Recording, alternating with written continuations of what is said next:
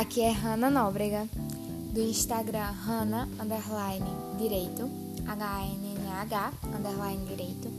E nós hoje vamos falar a respeito do curso de Direito, especialmente sobre a matéria de Teoria Geral do Processo, que geralmente acontece para quem está aí no quarto período em diante. A TGP, a Teoria Geral do Processo, ela é sustentada por um tripé conceito de jurisdição, ação e processo nós vamos entender depois, mas é preciso que nós entendamos que esses são os três sustentáculos da teoria geral do processo. Bom, é, ademais, precisamos também a compreender o que viria a ser a matéria da teoria geral do processo. É um ramo do direito público composto de princípios e normas que regulam a jurisdição. Isso é o que faz aí a, essa matéria que a gente começa a estudar no dia de hoje. Bom, sempre ao longo dos episódios nós iremos trabalhar com o direito é, processual civil, devido à sua abrangência, porque sempre que não tem uma matéria específica para aquele caso trabalhista, para aquele caso de algum outro ramo do direito, nós usamos o processo civil como referência devido à sua abrangência, com exceção de penal, porque penal tem suas próprias exceções e regras, certo?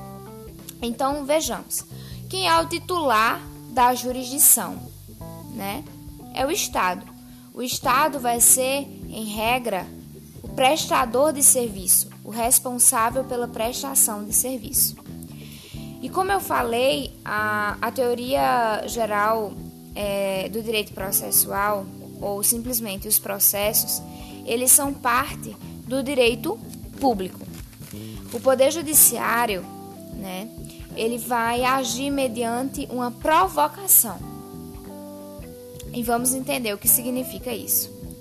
O que seria a ação? Quando eu entro com ação para com alguém, contra alguém. Quando eu entro com uma ação é, de danos morais, eu entro com uma ação. Eu tenho a ação, né, a partir do meu interesse. Ah, eu entro com uma ação. Eu provoco o poder judiciário para que ele possa me ajudar em determinado problema. E essa ação ela resulta num processo. Por quê? Porque existe uma relação entre a tutela jurídica e a sociedade. O direito ele é, a, é a ciência da pacificação social. O direito é a, a ciência da ordem. Então ele está ali para resolver conflitos ao mesmo tempo que busca que tenhamos, enquanto pessoas da sociedade, tanto físicas quanto jurídicas, uma convivência pacífica. Ele está para resolver os problemas, para garantir ou tentar garantir a ordem. E essa tutela jurídica é a tutela do direito, o cuidado do direito, o agir do direito sobre a sociedade que solicita, por meio da ação, a ajuda do Estado. Através de quem? Do poder judiciário. Então nós provocamos o poder judiciário no sentido de chamá-los: olha, eu estou com um problema, eu preciso de sua ajuda. Então nós fazemos uma ação, provocando o Estado, é o que a gente chama de ação. A gente entra com uma ação. E isso dá origem a um processo, né, que é o instrumento que a gente tem para alcançar o Estado para que ele realmente me ajude a resolver aquele problema que me fez entrar com uma ação. E esse processo, ele tem etapas, né? Quando você ouvir falar de processo do conhecimento, é o processo que vai se desenrolando, que vai se desenvolvendo até que haja uma sentença, uma sentença judicial. E quando você ouvir falar de processo de execução, é o processo que acontece após a sentença que seria justamente a aplicação daquela determinação judicial. Para eu fazer uma ação, eu tenho alguns requisitos. Eu preciso da legitimidade da causa e do interesse. Por exemplo, eu tenho uma televisão, comprei uma televisão, teve ali um contrato entre eu e aquela empresa e eu comprei aquela televisão. Nessa compra, a minha TV veio com defeito. O que é que acontece? Quem precisa entrar com uma ação, quem precisa procurar um advogado e entrar com uma ação sou eu, porque eu sou a parte legítima, eu sou aquela que foi ferida por meio daquela situação. Então não pode ser a minha mãe, ou um vizinho, ou alguma pessoa aleatória, precisa ser a parte legítima. E o interesse, o que viria a ser o interesse? É o meu interesse de ir lá procurar por meio da ação o judiciário para que ele possa desenrolar um processo e me ajudar. Afinal de contas, eu fui prejudicada, eu estou com um problema e o direito resolve problemas. E a legitimidade da causa. O que me foi prejudicado? A TV. Eu gastei dinheiro, eu investi o dinheiro numa televisão e aconteceu que essa televisão ela veio com defeitos. Não adianta eu querer cobrar da loja que ela me dê uma televisão e que ela me dê um sofá ou que ela construa uma casa para mim. Não adianta, é preciso que exista uma é preciso que exista uma legitimidade de causa. Isso significa dizer que nós vamos nós vamos ter aí a, a necessidade de que haja a boa intenção, a boa fé. Eu fui prejudicada, eu fui prejudicada, mas eu preciso ser a parte legítima, ter a boa fé, a legitimidade da causa e ter o interesse. E assim eu construo, né? Eu construo uma ação. A partir dessa ação, eu catuco lá o judiciário que vai me ajudar através de um desenrolar de um processo. O processo nada mais é do que o instrumento que eu tenho para alcançar o Estado. Lembra que o Estado é, em regra, o prestador de serviços, é, em regra, aquele que é, vai me ajudar quando, quando eu preciso? Bom, o, o Poder Judiciário ele não pode, ele não pode negar auxílio. Se eu procuro o Judiciário e se eu realmente sou a parte interessada sou a parte legítima, tenho uma causa legítima, ele precisa me ajudar. Ele precisa me ajudar. O judiciário ele tem a obrigação de auxílio mesmo se não tiver uma norma específica para aquele meu caso especificadamente. Ele precisa me ajudar, salvo em penal, né? Porque em penal se não tiver a tipificação, não tem crime.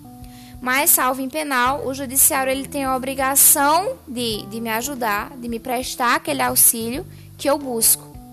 E aí, continuando aí falando sobre TGP, é preciso que nós entendamos que essa matéria, como qualquer outra do direito, tem uma base principiológica no texto constitucional. Essa base principiológica vai ser o quê? Um conjunto de princípios que vão obedecer à Constituição. O processo precisa obedecer à Constituição, assim como tudo no direito.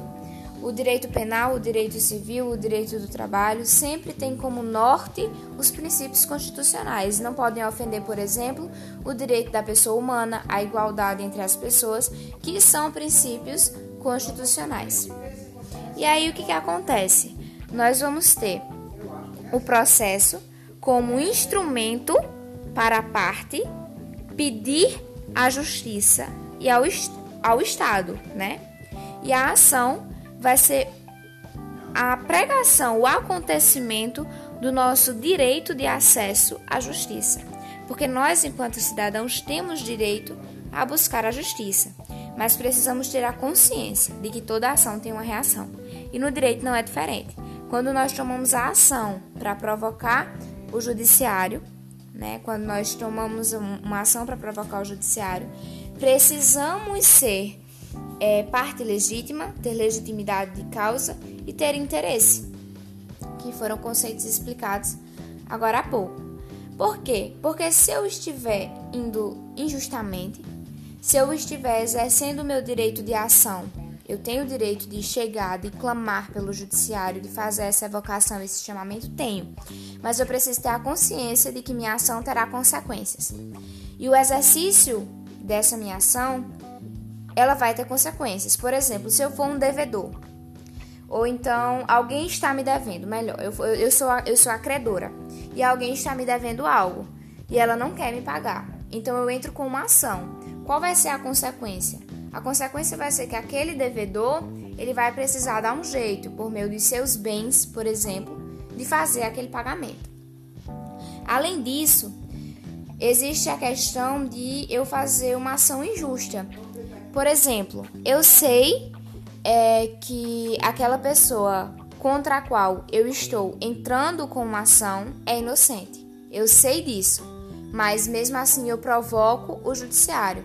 E nesse caso eu posso ser penalizada por isso. E se for descoberto, eu serei penalizada por isso.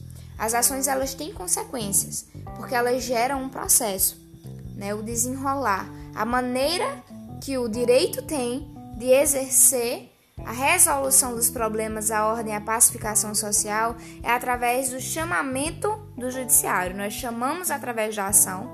Essa ação desenrola-se por meio de um processo e aí nós vamos ter é, a finalização no processo de execução, que é aquele que acontece após a sentença, a aplicação da determinação judicial. Então é uma coisa muito séria que não deve ser evocada por qualquer bobagem, por qualquer besteira ou futilidade. E essa foi a nossa primeira aula aí com os conceitos, com os, ah, os momentos iniciais da TGP. Mas existe muito mais coisa foi só a introdução. Eu espero que vocês tenham gostado. Me sigam nas minhas redes sociais, Hanna Direito.